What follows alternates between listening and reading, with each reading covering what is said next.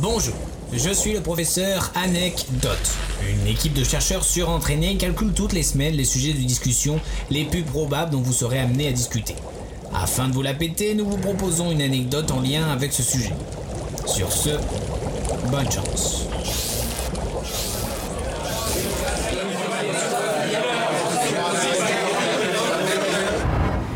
En parlant de ça, ça vient d'où le gilet jaune?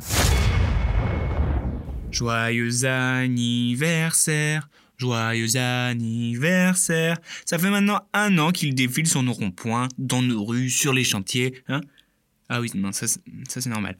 Bref, ce samedi, c'est un joli gilet jaune, acte 52. Rien que ça, ils ont réussi à battre le nombre d'actes de Star Wars, et ça, c'est encore plus fort. Alors je pense que c'est la bonne occasion de vous parler du gilet jaune. Mais pas des gars qui le portent, attention.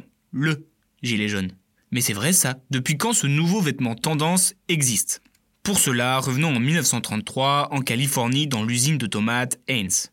Et là, vous devez vous dire quel est le rapport entre du ketchup et les gilets jaunes? Tout simplement que c'est dans cette usine que monsieur Bob Switzer tomba en se fracturant le crâne et en se rompant un nerf optique. Résultat, obligé de rester dans une pièce sombre le temps qu'il retrouve la vue, et ce pendant plusieurs mois. Et c'est en quelque sorte cette pièce sombre qui lui apporta la lumière à lui et son frère. En effet, Joseph, son frère, était lui aussi de la partie, et pendant la convalescence de Bob, ils se mirent à chercher des matériaux fluorescents. Son frère en avait entendu parler et il souhaitait l'utiliser dans ses spectacles de magie amateurs. Petit rappel, pour ceux qui ont fait ES comme moi, le fluo c'est une substance qui transforme les choses qu'on voit pas en choses qu'on voit.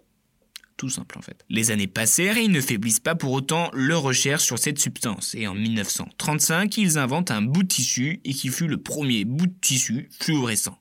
Le premier client ne sont pas les stabilos, mais l'armée américaine, et ce bout de tissu servait à marquer au sol les positions des Alliés pour que leurs pilotes ne bombardent pas leur propre camp. Utile. Et le business du fluo explose, et on en retrouve partout. Peinture fluo, maquillage, colorant, etc., etc.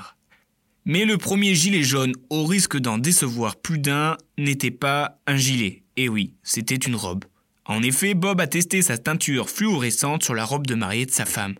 Comment elle devait avoir les boules, elle devait le détester. Et dès les années 60, ces gilets jaunes habillent les travailleurs de chemin de fer britanniques. Le gilet jaune est né. Mais il faut savoir que plus qu'un symbole de contestation, le gilet jaune est en quelque sorte, vite fait, on va pas se mentir, un symbole d'environnement. En effet, une partie des profits a été utilisée pour créer la Robert and Patricia Switzer Foundation, qui finance un programme qui délivre des bourses à certains diplômés en sciences de l'environnement. Et c'est près de 200 boursiers qui ont reçu 10 000 dollars. Voilà l'histoire du gilet jaune et non des gilets jaunes.